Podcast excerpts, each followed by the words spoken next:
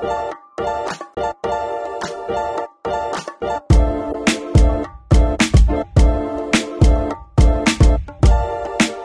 everybody, and welcome back to another episode of About to Review, the episode where we review movies and TV shows. And today we are going to be focusing on three different movies that all kind of share a similar theme around music. Uh, I'm your host, that guy named John, and I am joined once again by Andy. Top of the morning to you. Ah, top of the morning to you too as well.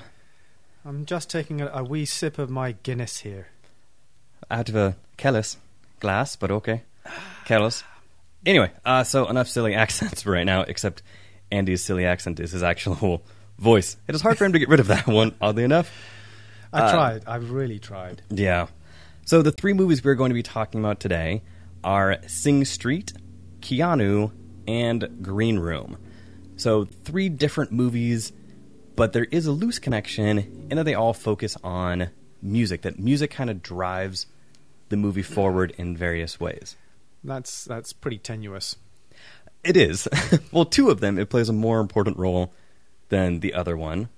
But starting off, we are going to go with Sing Street, which was a an Irish movie that did the festival circuit a couple months ago and is starting to get released in a wider audience nationwide. So, Andy, can you tell us a little bit about Sing Street? Um, what would you just? How would you tagline this? Uh, maybe nerd coming of age in Dublin would be uh, like a suitable uh, tagline for it. Um, this is made by uh, some of the people who brought you uh, once, Mhm. uh, which is a charming, heartwarming tale of. Um, People in Ireland, strangely enough, and and this Imagine is that. this is a touching, heartwarming story of people in Ireland, but it's taken a, a very different perspective. What we have is, um, I, I thought we, it was going to start out like the uh, the Inbetweeners, the TV Mhm. show set, but set in Dublin. Maybe with music thrown in, but it, sort of like after the initial part, it, it kind of dropped away from. So what I'm trying to say is that you have a person, a kid, who's taken out of uh, a posh school Mhm. and is dropped in the local state school. Well, not state school, but I mean, this was a, um, a, a Catholic school. Yes. but it was a rough, rough school. So in, a, in a rough neighborhood, definitely different from where he came from. Right, so he's you know teased and bullied and Mhm. stuff like that to begin with, and so he, but he he finds uh, a reason to um, look for something else in his life, which is the, a turning point. You know, which is the the coming of age part of this Mhm. coming of age story, and that thing is music. Absolutely. I mean, one of the things that this movie did is that, you know, it is kind of the typical and formulaic teenage coming of age tale, but this had just the right amount of originality that made it different than the rest. Because, I mean, yeah, you can do a coming of age tale every year, and it always happens, but doing something with just a little bit, you know, different perspectives was really nice. Um, definitely capped off by the performance of the star Ferdia Walsh Pilo, who is 16 years old. This is his first movie, and he was fantastic. Great performance, great performance. I mean, he, I mean, clearly, um, you know, starts off as a nerd and and Mhm. fits that bill perfectly.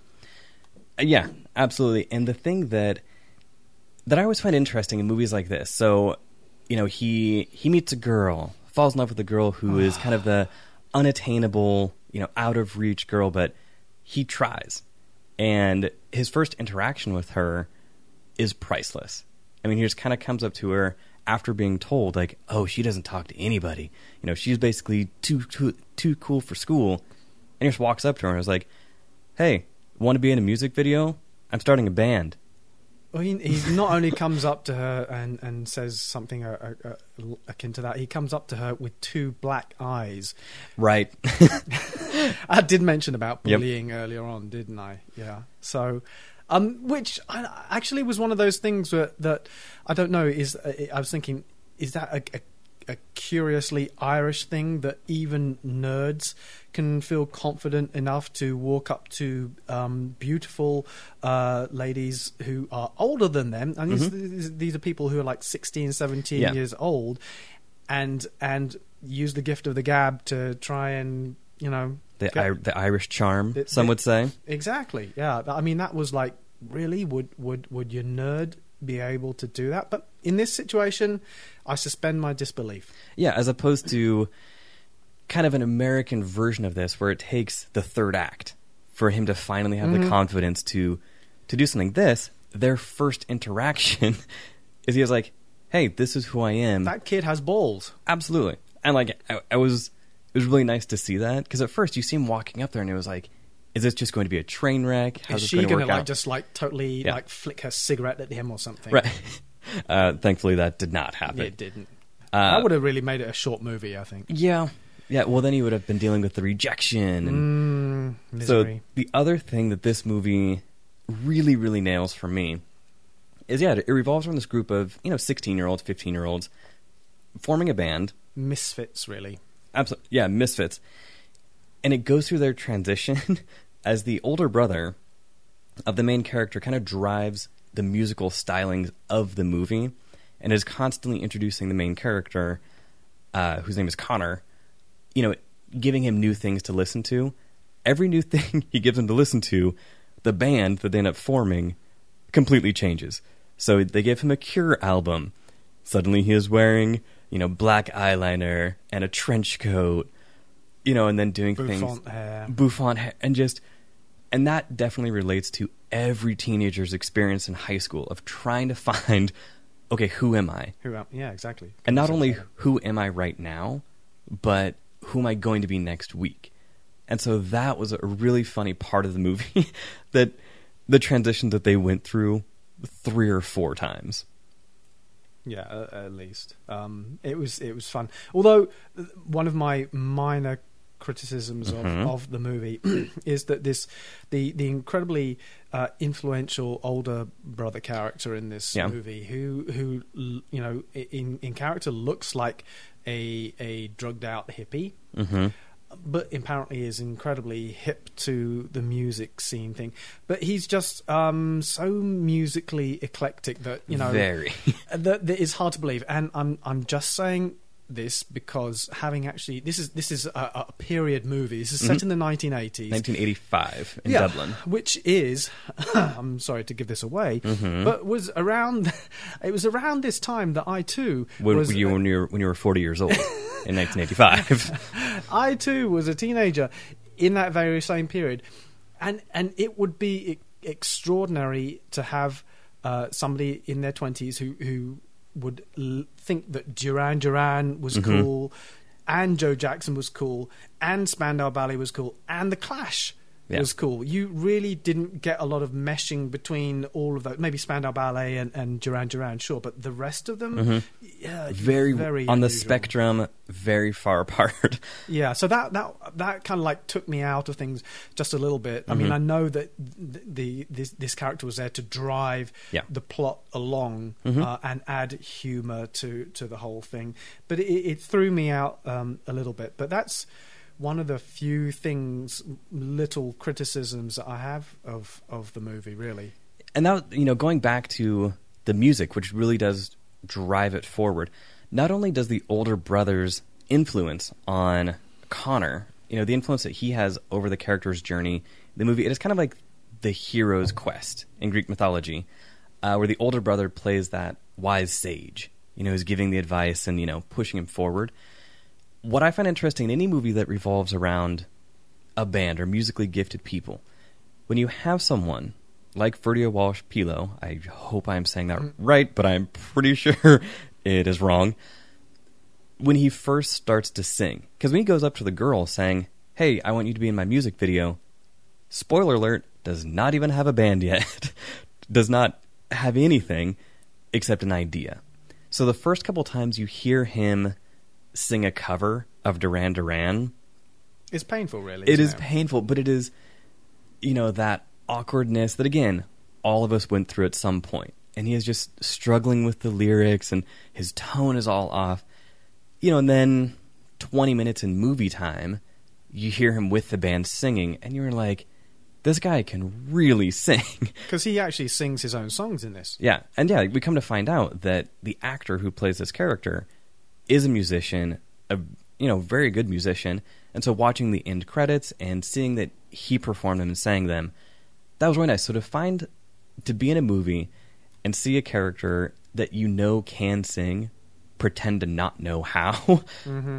is interesting. And some people can pull it off really well, and and he did. He definitely nailed that. Yeah, absolutely. The first couple of uh, attempts that he made, it, it's it's almost painful, and you're wor- you're worried that oh, this is just not going to get any better, is it? But Yeah. yeah, he did. And then with the with the soundtrack overall, we were spending a lot of time on the music of this movie because that is the driving force. Uh, I mean, Andy touched on the bullying aspect. There are definitely some tense moments in this movie. Uh, you don't know where it's going to go, do you? Some a couple of times. Yeah, I mean, there there were moments where There are Catholic priests. Catholic priests at a at a school with young children, and there are a couple scenes when you when you get a little bit worried, but and we will not spoil anything. Uh, so there are definitely It's not that kind of movie, though. no Spot, Thankfully. spotlight. This is not. This is not Spotlight. Uh, but yeah, with the with the overall music, it really gave you the feeling of 1985, of this point, you know, of history where again, certain period piece movies can do that really well. And so, like Andy said, I mean, growing up around the same geographic area, around the same time, how do you think they handled that? I, I, uh, it, it really gave a pretty good feel for things. I mean, sort of like like any movie. There's there's uh, of this nature. There's the the point. ah, Spoiler, spoiler. Mm. That where where sort of the, the band wins over a lot of the kids in Oh, school, and realistically, uh, in in Ireland, I'm guessing is very similar to Britain. That that wouldn't have happened. You'd still get a lot of people who would be shouting out swear words and stuff at the Right. band as they played. But uh, it, it did, yeah. It, it was evocative of, of the era. I felt. It, I mean, it had a pretty good feel for that. I mean, my my question to you, John, Mhm. is you know not having been born at this point in time. I was born. Oh, whatever. Are you sure? Um, how, how? I mean, what does what does this mean for you? I mean, is this like a, a, a costume drama for you, or does it does it mean anything for you? It absolutely it, it means something to me because it was able to you know really give that perspective of teenagers in high school that never really fit in that are just trying to do their own thing and struggling with that. And I think that is something that crosses generational barriers and cultural barriers and they they, they accomplish that. Uh, one of the funniest things about it is when they actually do go to start making the music video, the montages of them performing and how they're filming it, like it was incredible because again, that is what kids do, and so having seeing that, yeah, it was it was it was very good to see. Yeah. Oh, but I said it was very good to see oh, that. uh, so- it almost sounded like you were about to start reviewing. Uh, let me see if there are any other. Uh, one of the other movies that came out recently that took place around the same geographical space and also time period was Eddie the Eagle that came out recently. Very different movie. Very, very different movie, but they both really nail the soundtrack. And because these movies are so focused and so driven by the music, yeah, it was it was good. And you did get a, a, similar kind of feel for that age from Mhm. both of these movies. Yeah. So, as Andy alluded to, so if this is your first time listening to this podcast, which Stan Lee, the amazing Stan Lee uh, Excelsior, one of his famous quotes is Every comic book is someone's first comic book. So, if this is your first time listening to this podcast, the rating system for this show, there are three ratings good, bad, and ugly. So, with those three ratings, good spans a wide range. I'm shaking my head at this system. Yes, which if only this were a you know video medium, but it is not. So good has a wide spectrum of yes, it was good, and oh my gosh, it was fantastic. Go see this immediately. Bad, eh, it was okay. You are not you don't really need to rush out and see it. Ugly, avoid. I think that system A is flawless, and no matter what my uh, amazing co-host has to say about that, uh, so it is flawless and perfect. So, with that rating system in mind, Andy, what would you give this tremendous film? What would I? Well, this tremendous film.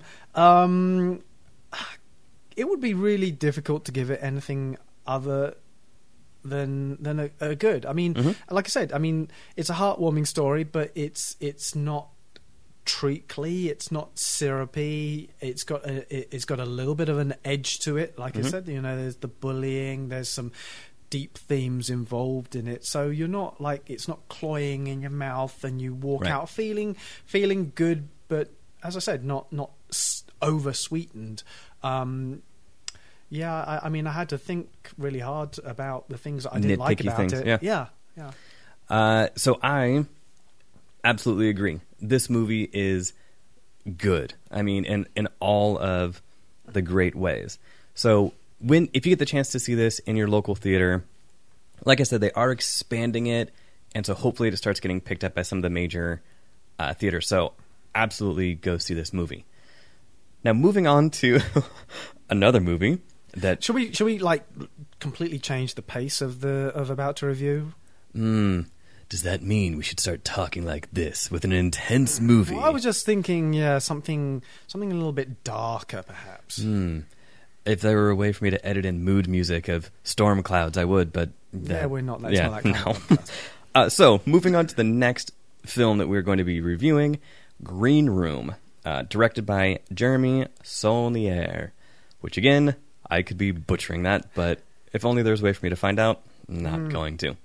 He um, was the director of um, uh, uh, kind of like a, a, a really amazing movie that didn't get uh, an awful lot of uh, views, but Mhm. got some very good reviews. Called uh, Blue Ruin, Okay. um, uh, which was starred one of the uh, co-stars of this movie. I'd like to pronounce his name, but I'm not sure I can. Macon Blair, M- Macon. Blair? yep, yep, you nailed it. Yeah, You got it. yeah. Uh, it's got a. Uh, this movie has an interesting cast. It's uh, it's a movie that is set in Oregon, Mhm. um, but uh, more than half of the primary actors were born in Europe, um, including Imogen Poots. Mm-hmm. I'm Uh, glad you pronounced that and not me. oh, I should have left it for you. I Uh, even wrote down how to pronounce it, but nope. um, uh, Callum Turner, Joe Cole, Anton Yelchin, and and uh, some large uh, star of uh, screen and stage. What's his name? Uh, Uh, William Shatner? yeah, Uh, Benjamin like- Sisko. Uh, uh, ah, right. Patrick Stewart. Patrick Stewart. We'll get into what his role was in a little bit, but um, uh, what did you think of the cast? So, to me, I mean, this was this was a movie where the cast.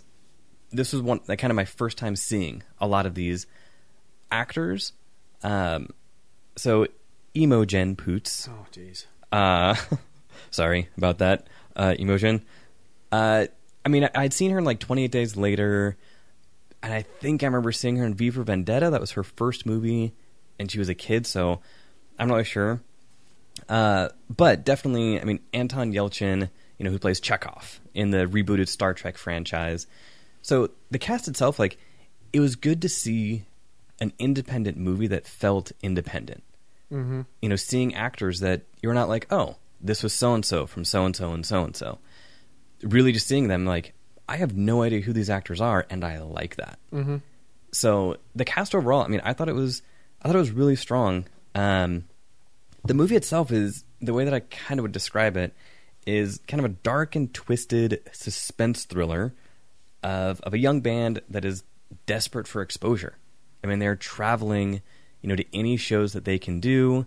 At one point, they do a show kind of in a diner uh, because that that was all they could do. They siphon gas from parked cars to make their way in their van. I'm guessing, John, that you don't have a lot of experience with DIY punk, huh? Mm, Nope. Mm. Nope. Yeah. my my punk phase lasted for about six months in 1998. Yeah, yeah. Okay, so the tagline of this movie is going to be something like uh, punk band stumble on murder scene, try to escape neo Nazis. How's that work? Is that roughly? It was smooth. No, that that worked out great. Yeah? They, sh- they really you. should go with that one. Yeah. um. Uh. Yeah. So. I don't know. I mean, the, what, what? I mean, I don't know. I. Uh, what What can you say about that? That was so eloquent. if only my co-host had a PhD. yeah. Uh, yeah. so the thing about this movie, one of the notes that I wrote down because it during the experience, this is rare, but it was one of those white knuckle experiences where the moments in this that are tense. There were a couple times where I, I physically while watching the movie, I looked down and I was gripping the chair because it was just, it was such an off-putting way of filming it or way of the characters interacting that makes you really uncomfortable. Mm. I'm not. I'm not a big fan of slasher movies, to put it mildly. Mhm. Uh, y- you know, I, I don't necessarily like violence for effect, and anybody who um, uh, who listened to one of our earlier shows would would realize I'm not. I'm not into the you know violence just for the sake of seeing Right. blood and stuff. There was there was Sorry about that, Eli Roth, if you're listening. yeah there there was there was a fair amount of blood Mhm. in this movie. It, uh, maybe but a- was it appropriate? you know i i in in the storyline it, it did seem to be yeah um Yeah, I gotta 'cause say That was one of the things that I'm the same way. I, I like scary movies. I can deal with, you know, some blood and viscera, but when it crosses the line, movies like Hostel, uh, Human Centipede, that just they push it to the boundaries just so they can push it to the boundaries and Mhm. past. So with this movie, the parts that were were gory were definitely gory. yeah Um, but i mean it was a realistic gore and i mean in in in the train of the the movie it, it the violence did make sense it, and and I I think so also because yes, it was incredibly violent in a, in a few points, but it was realistic to the point where that almost made it even more unsettling. mhm. Um, because yeah, it you know if you're watching a movie with zombies and someone gets half their face eaten off, you're like, nah, all right. Mm. In this movie, if someone gets attacked with an exacto knife or It- machete or a machine, like it, it feels real. And those are the type of, of scary movies, be they suspense thrillers or not, that I feel are the most effective. Because if you're just going for shock value, it might be effective, but something like this, where psychologically you get invested into where they are, what they're doing, and what is happening to them, that that is where I think films become more successful. Yeah, I, I mean, it, this was interesting for me because of the the slightly. Uh, I mean, music again was Mhm. was a big part Absolutely. Of, of this movie, but there was also a a slight political element to it. Again, Mhm. if you knew the the scene background, you know, for DIY punk versus skinhead um, oi bands and Mhm. stuff, you'd sort of like see.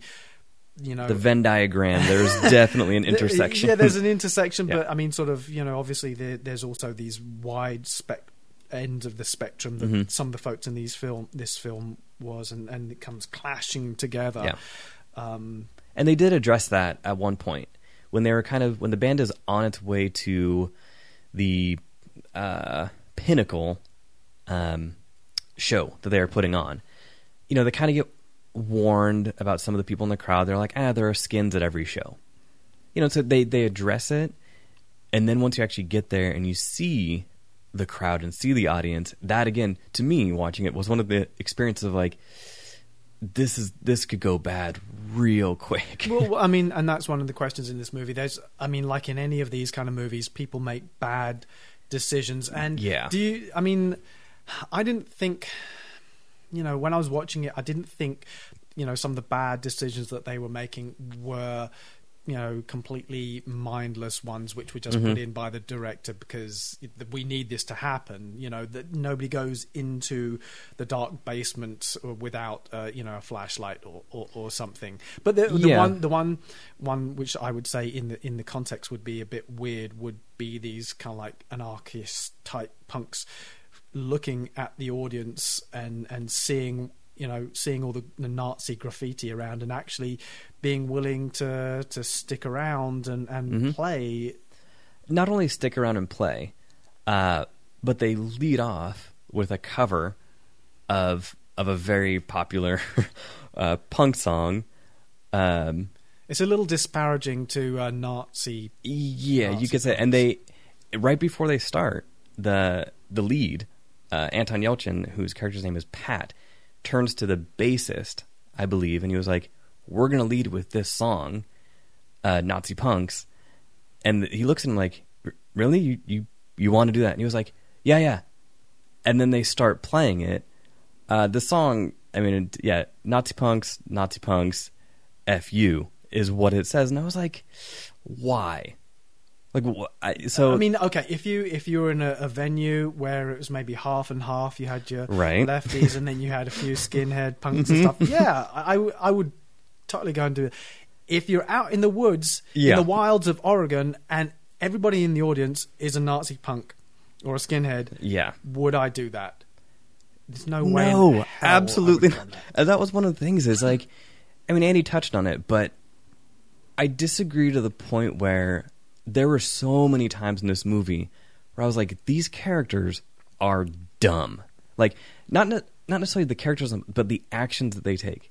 What they do is dumb. But and I mean, again, I, I, I didn't feel that it took me out. That the, the director was doing really, really. Oh, we've we've got to have them do this, and, and it that it was completely out of character. I think these some these kids were dumb. to yeah, Yeah. to their to their credit, and that is a good point. It was uh, cohesive with the character they were playing.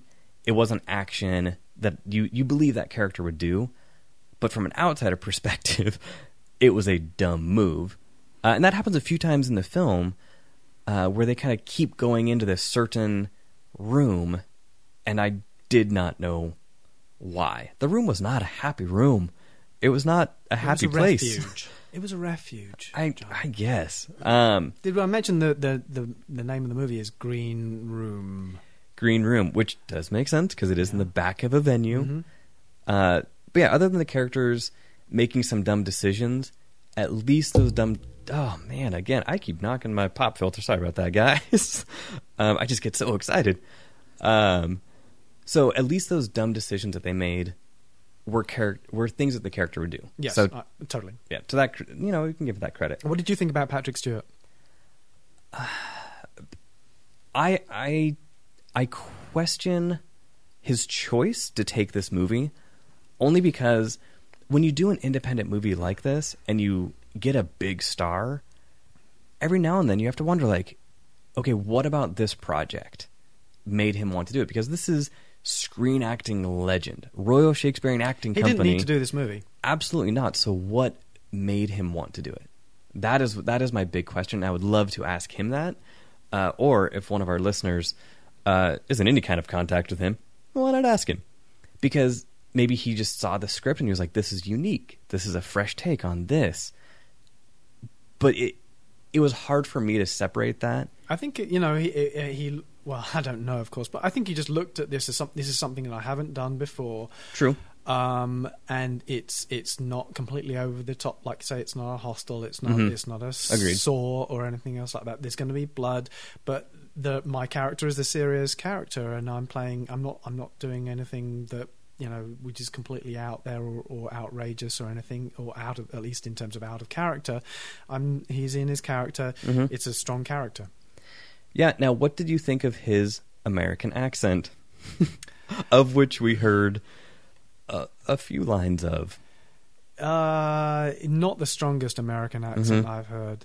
And, uh, And th- and that was another thing where when you have someone like Patrick Stewart who has such a distinct voice and distinct delivery, it sometimes and again this is part of the film going experience is hopefully those performances take you out of that that mindset, but it still kind of w- was hard to do that. And as far as I can remember, I'm just flipping through IMDb real quick. When was the last time you saw Patrick Stewart as a villain? Like, can you even think of of one? I'm struggling. Yeah, so am I. one. So, so maybe that was it. You know, maybe he just, like you said, saw something different, you know, Mhm. saw something unique, and to do something. I mean, this is not even a spoiler. You probably they probably could film this movie in three weeks. Mhm. I mean, it, it you know, Something to get and, out of the and way that is not a negative at all. A twenty four, the production company, does incredible work. Ex Machina, you know, Mhm. where they did a movie in a small setting that makes you still invested. So yeah, maybe he just looked at it and was like, "Sweet, I have a couple weeks off, do something unique." But his performance overall, it was good. I mean, like we were talking about, it his character did things that you believe his character would do. Yeah, so it's it's it's it's it's something di- definitely something different for him. It's uh it's a, a departure. I mean, it's like I was just trying to think of other kind of departures, like uh, Robin Williams doing a twenty-four hour photo, for instance. It's like one hour photo. was it one hour photo? One hour photo. 24 hour photo. That That's- would not be takes service at long. all. Takes it, cause I'm going to go down the shop to this to this other one which does it in one hour. Uh, kids, ask your parents what one hour photo developing is, since that might not even exist anymore. what the heck? But yeah. I mean, so same thing. When when Robin Williams made that turn in his career to start doing dramatic things, one hour photo is definitely the the biggest extreme. When he did Toys in the mid '90s, which was only a couple years after Hook, that one was another one where you were like, "This is a big departure." But one hour photo, yeah, overwhelmingly was his entry. Yeah, so into it. Patrick Stewart's one on this one is not nearly as dramatic as that. Yeah. But I mean, it's like, yeah, this is something very different for, for Patrick Stewart. But Mhm. he he does it he does it very very well. I mean, like like everything. I, guess. I mean, he he is Patrick Stewart, Yeah. and again, in the best way possible, he is Patrick Stewart. hmm So, uh, yeah, we went over kind of the plot, character performances. One thing that I did write down with Emogen Poots, again, Oh I am so sorry. but someone is going to reach out to me like, it's pronounced Emohen Puats. Uh, probably not. I probably just made that up. It is definitely Imogen. Is it? Yeah, Are you sure? I'm English.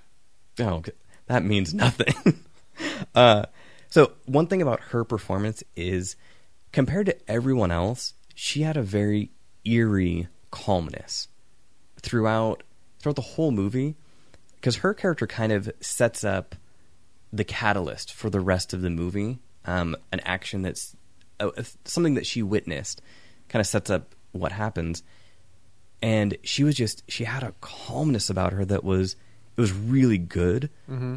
But yeah, there were scenes when a lot of stuff was going on, and it would pan to her, and it was just kind of chilling to see everything that was going on, and everyone was just as surprised, and she would just kind of, she was in the moment, chilling. Well, I mean, the thing is that, that unlike the visiting punks, she Mhm. was already somebody True. from that scene, Yeah. so she was already inured in some way to to the violence that that is was let's say endemic in that in that scene. So that definitely, I mean, that that could play a part in it. Um, but that that was a really good choice, I think. mm-hmm. Yeah, overall, I mean, everyone, everyone performed really well, and it just the way that it was directed, the way that it was shot, it it took that independent film vibe, and really just kind of ran with it, and and the, what the characters do, whether they be dumb or not, decisions made sense for those characters. So, so how do you write this, John? so I I will not say that I struggled with this one, um, because to me We didn't see this film at the same time. I should That is- yeah, that is And when. I said when I said to John, "Oh, I, I'm I'm seeing Green Room," and he pointed out that he had seen it. He, he Mhm. you gave you gave me a little bit of a negative vibe. I think. I would not say negative. So one of my uh, one of my stipulations with with my rating system. So bad is generally something that you would not go see again. So when Andy sent me a text and he was very excited, and he was like, "Hey, I'm going to go see Green Room. Want to check it out." I was like, "Meh, no, not really. I saw it, you know, last week." Um, so with that in mind, I, I will still give it a good. I, I will give it a good. gonna, I was going to say because it's not fair, you know, with when you're talking about a week. True, and yeah, that I mean that was that is true. Uh, we were fortunate enough to go to an advanced screening that the director uh, was going to be at, and that would that would have been great. Apparently, his plane got delayed. Um, so yeah, so it was within about a week of me seeing it. that being said, would I rush out to see this again, even in the next six months or year? Probably not. But I, I, I will give it a good. It was a solid movie, great performances. Grudging good. Not not begrudging. It was just it did not completely blow me away, uh, but it it was good. It was definitely good. Well, I'm giving it an enthusiastic good. Hmm. This is um, definitely, uh, which I mean, again, might come as a bit of a surprise to John because he thinks I'm a bit of a wuss when it comes to violence Mm-hmm. True in story. movies. But And in real life, he had a paper cut and he cried for two days. I mean, please don't, don't, don't even remind he me. went to the hospital. It was it was I awkward. sti- I need, I wanted stitches. Um, no, I, I mean, so, but, but again, in the violence was in context, Mm-hmm. so, um, I, I, I like the characters. Mm-hmm. I thought the story was good. I thought it held together very well. Yeah, I, a pretty enthusiastic. Um, uh, good. Not not for kids. Uh, but I- Oh, no. no, don't send your kids to this. Yeah. But but for for adults who don't mind a bit of gore, uh, Mhm. but actually want some story and Mhm. want some decent acting, then and and particularly if you have any history in sort of uh, the punk kind of stuff, this is definitely a movie to see. Now, yeah, to speak on that real quick before we move on to the next film. So the first movie, Sing Street, dealt with kind of the the pop '80s, you know, of Duran Duran, you know, The Cure, The Clash, you know, all of those things. You know, this deals with the punk scene, Like the second generation, second third generation of punk. right? So, being that you kind of were around and you have been in both of those circles, Yep. which do you think did it better?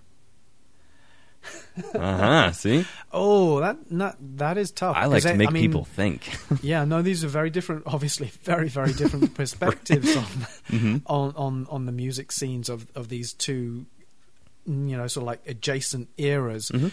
Um, you know, I I I, I can't possibly make a distinction because they were just so different. I think they were both excellent um, Okay. depictions of of a, um, a mood. One fairly light and upbeat, and Mhm. one uh, dark and downbeat.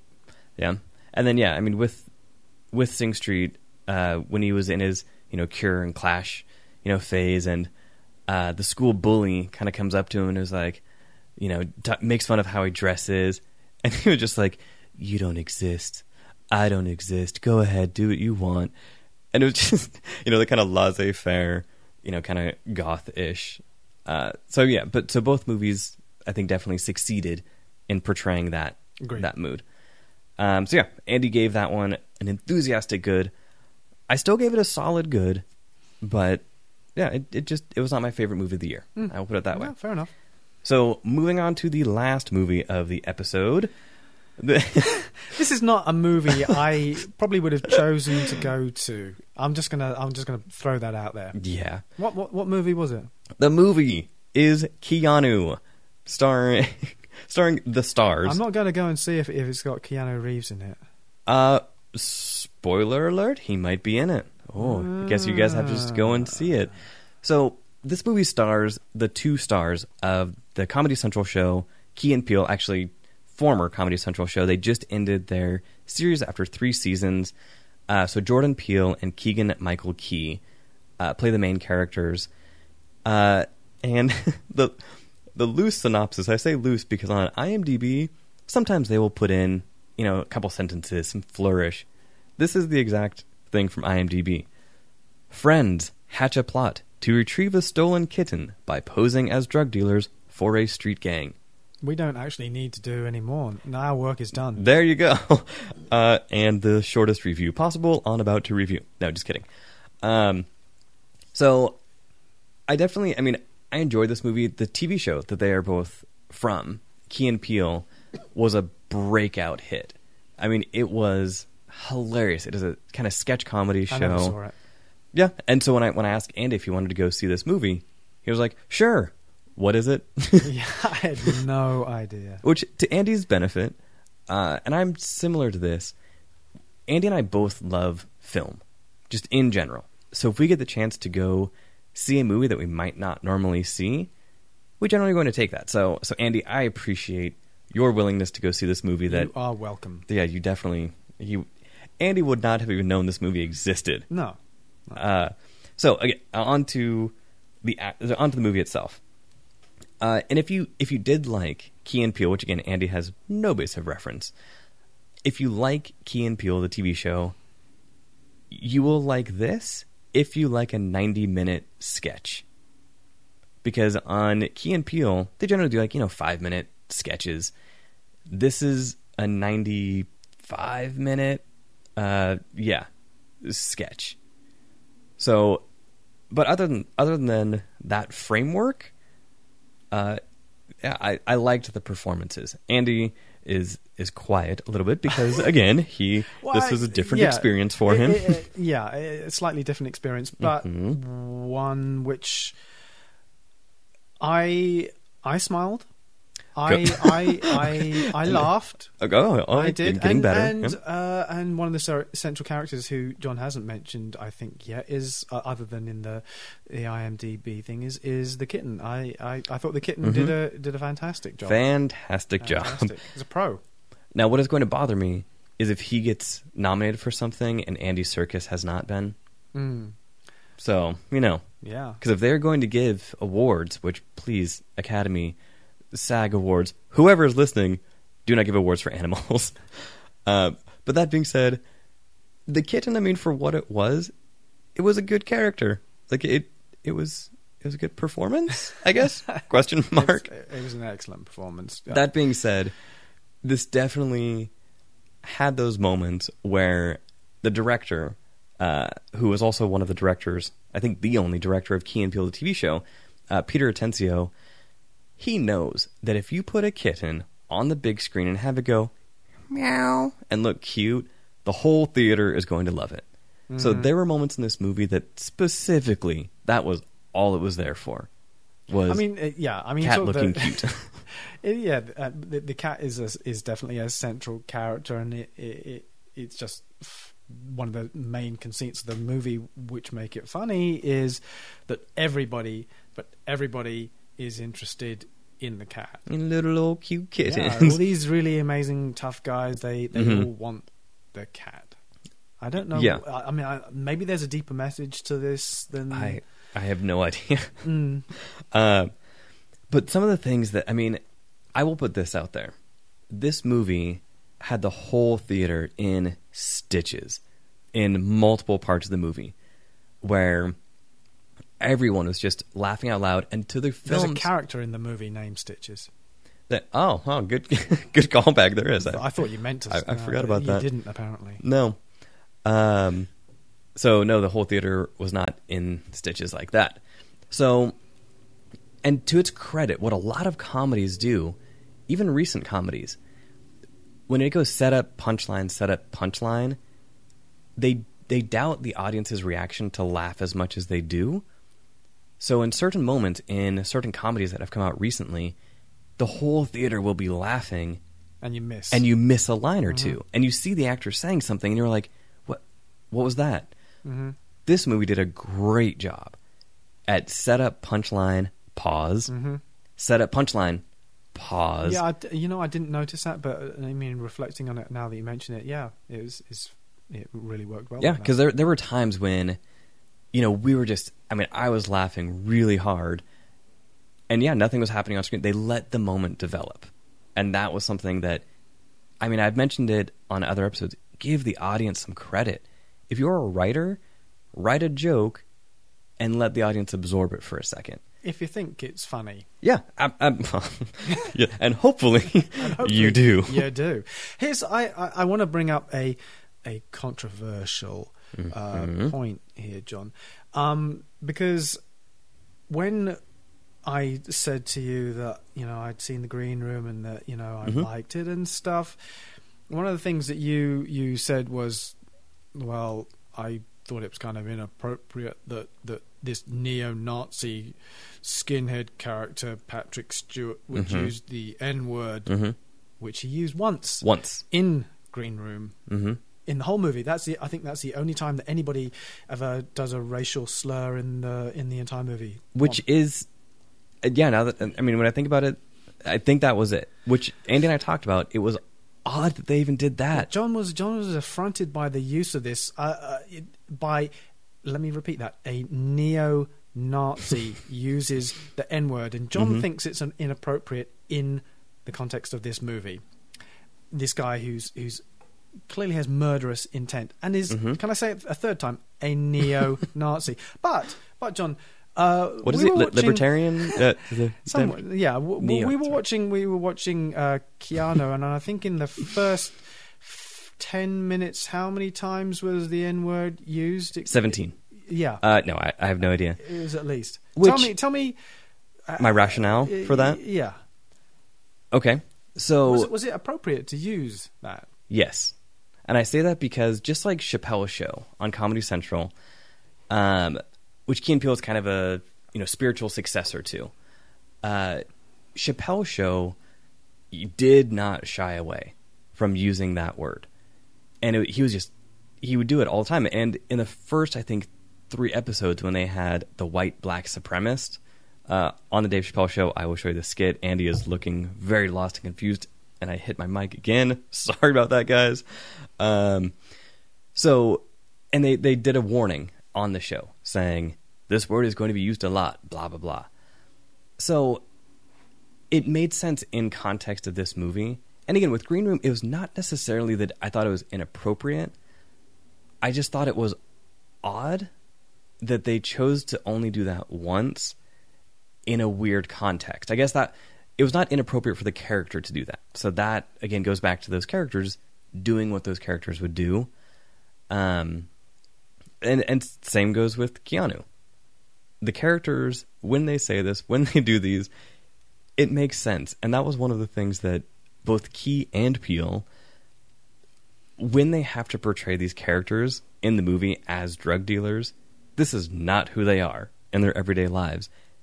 And so they have to take it to 11. They have to really ratchet it up and ratchet it up, pun intended, by the way. Um, you know, and so they have to do that and push it to the next level. Okay, if you say so. So I, it made sense in the context, I guess, for me. All right. Um, that being said, the funniest moments for me let Key and Peele, these guys who Keegan Michael Key was on Whose Line Is It Anyway uh, for you know a little bit. So this guy is legitimately funny, like improv funny, and that is a different level of comedic talent. Mm. This type of movie, let them be funny. I felt like there were so many times when they would have a scene where I could kind of feel the writing of Key and Peele coming through, and then the next scene it was just different. Hmm Um, when they first go into Well, because you, you moved out of the sketch and they had to move the story along the storyline. and I, and I think yeah, and I think that was that was kind of where that transition was. Yeah. when they first go to a strip club, you know, to meet this gangster and to move the plot forward, and they have to introduce themselves. I mean, it is in the trailers, but it is one of the funniest moments because they're talking to each other about how they need to be more street. They need to be more gangster. They need to do this and this. And he turns to him and he was like, You sound like Richard Pryor doing an impression of a white person. It was like, You sound like John Ritter all the time. And so doing that back and forth and then immediately switching into, you know, the gangster persona was hilarious. And those are the moments that were the most successful.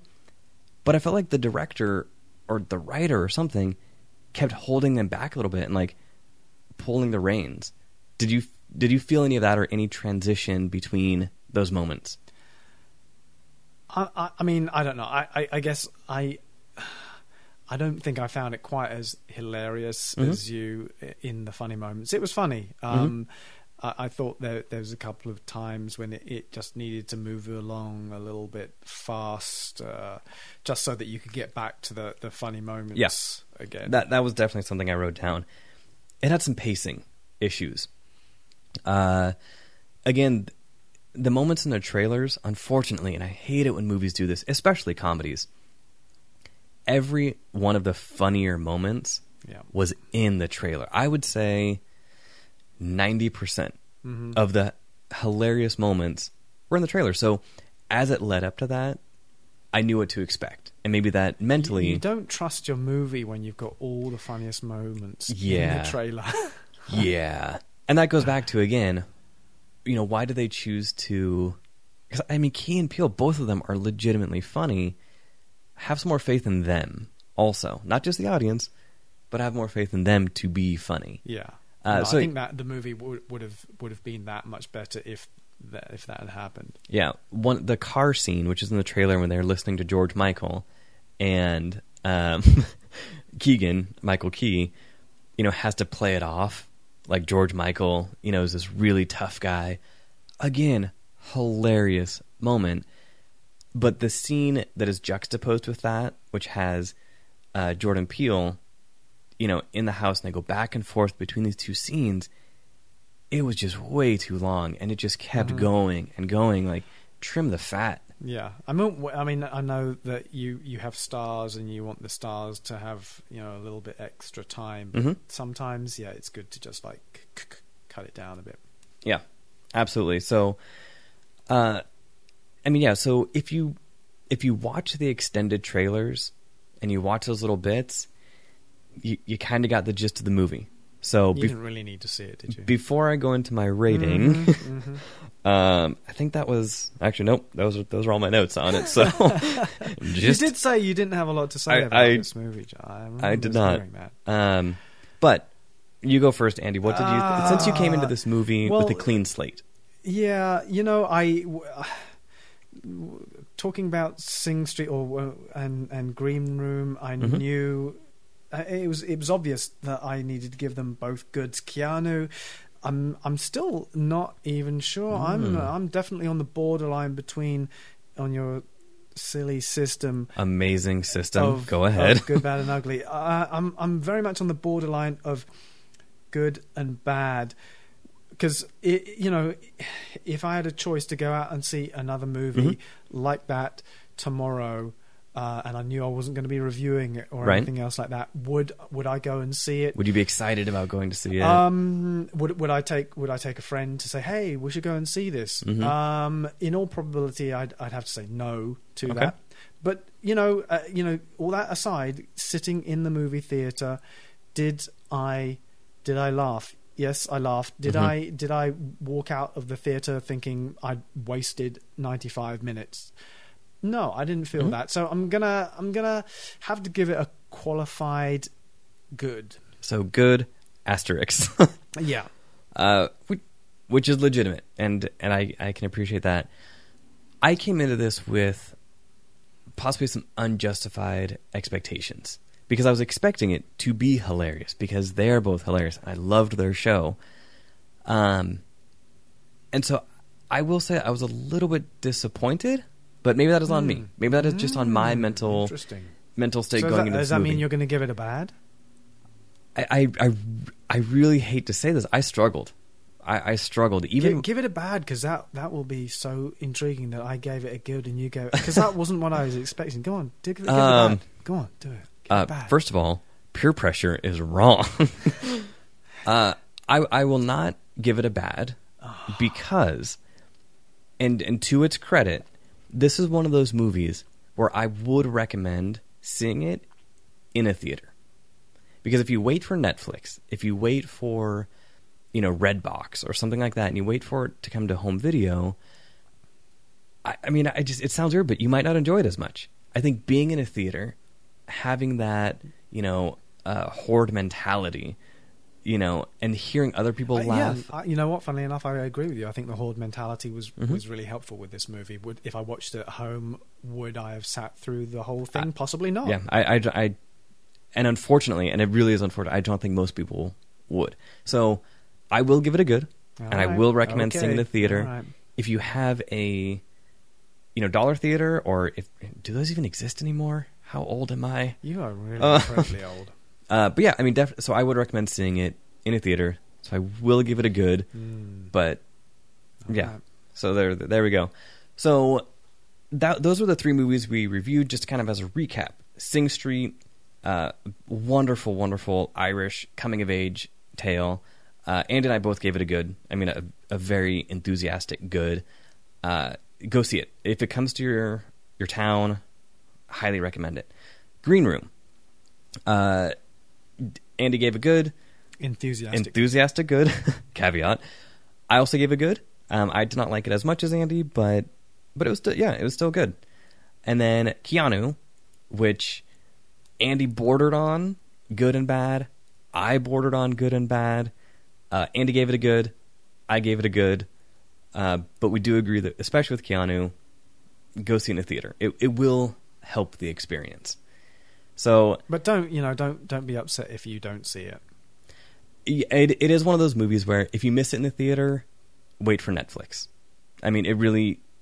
If you want to see a comedy in the theater, go see it. But if not, you, you can take your time. Uh, so, lastly, uh, there has been some sad news since the last time we recorded, and the legendary icon Prince uh, passed away uh, after the last recording. So, I definitely want to give you know give a shout out uh, for those people who might not love his music or his movies. You know, at, most people that I have talked to at least can respect him as a musician, as an artist, because he was tremendous. Uh, when I was growing up, seeing him, I remember Batman in 1989. It was one of my first movies that I saw in the theater. So one of the first videos that I remember seeing was Batdance. And I was like, first of all, what the hell is happening? Kids, ask your parents, uh, you know, about that video or just look it up on YouTube. It is bananas. But that was Prince. And, you know, then growing up in the 90s and seeing his videos, the thing that I I respect so much about Prince, and if you do not really like his music, that is that is totally okay, but with me, he was unapologetic in his artistry, in his sexuality, in his music. That was what separated him, I think, from from anyone else really at that time. Is he was who he was from beginning to end, and and that that was that was tremendous. So, Andy, do you have anything kind of you know any any moments? I know that I mean Andy and I talked about this, you know, when it happened. Um, but yeah, what are what are some of your kind of memories if you have them, or just recollections? Um, he didn't. He didn't mean so so much to me as a, as he clearly did to a lot of people. Mm-hmm. Um, but it, it's like you said. I mean, sort of. You, even if you never particularly liked him, you you had to respect that he put some amazing pop tunes together, and he was a fantastic guitarist and Mhm. uh, a, uh, an amazing showman. And um, and you have to respect how he also held on to uh, onto his work. Mhm. Uh, he was a fierce defender of of uh, of the copyright, Creative his- freedom and Yeah. yeah, Yeah, so uh, you know, it, it obviously is a, is a sad sad day for music. Uh, even even if you didn't, you know, you weren't a huge fan. hmm So yeah, I just I felt it was important to to give that shout out. Um, if you have been following me uh, on Twitter and Facebook and Instagram at About to Review, uh, we went to a showing of Purple Rain, which they had at the EMP, the Experience Music Project in downtown Seattle, and it was it was a really amazing experience because again, like we were talking about with Keanu, to be in a room of people watching this movie that means so much to people. You know, it it it enhanced the experience uh, because I mean, yeah, I I could watch Purple Rain right now, you know, in the house, but to see it in the big screen, which I would have, I did not have the opportunity to go do. Um, so it was it was a really unique experience to go to go see that with fans. Um, so it was it was a tremendous loss. I mean, he was a just musical virtuoso that that I think just deserves respect. So, uh, not to end on a somber note, Andy, what movies are you looking forward to coming up? Um, gosh, yeah, you put me on the spot here, John. yeah. Uh, spoiler I look forward to all of the movies, John. About- Oh, SIFF! I'm looking forward to SIFF. Is what I'm looking forward to. The Yeah. Seattle International Film Festival coming up in May, uh, where um, my my plan of action, Mhm. as it always is, is to avoid uh, watching any American movie, Mm-hmm. any movies made uh, in the language of English, Mm-hmm. uh, and anything which is going to get a theatrical release in the United States. I, I want to. I mean, sort of the point of going to a film festival of this nature is to see films that you're never going to get another uh, chance to see. I do that every year, and I've seen some fantastic uh, things. Yeah. So definitely. Uh, so Andy's looking forward to that.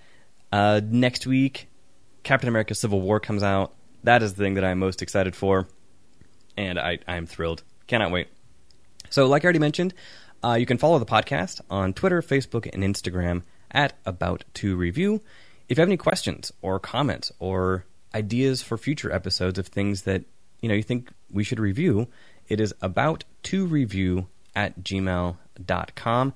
Thank you guys for listening to this. You can subscribe on iTunes, listen to it on the website at aboutreview.com. We will see you next time. Thank you.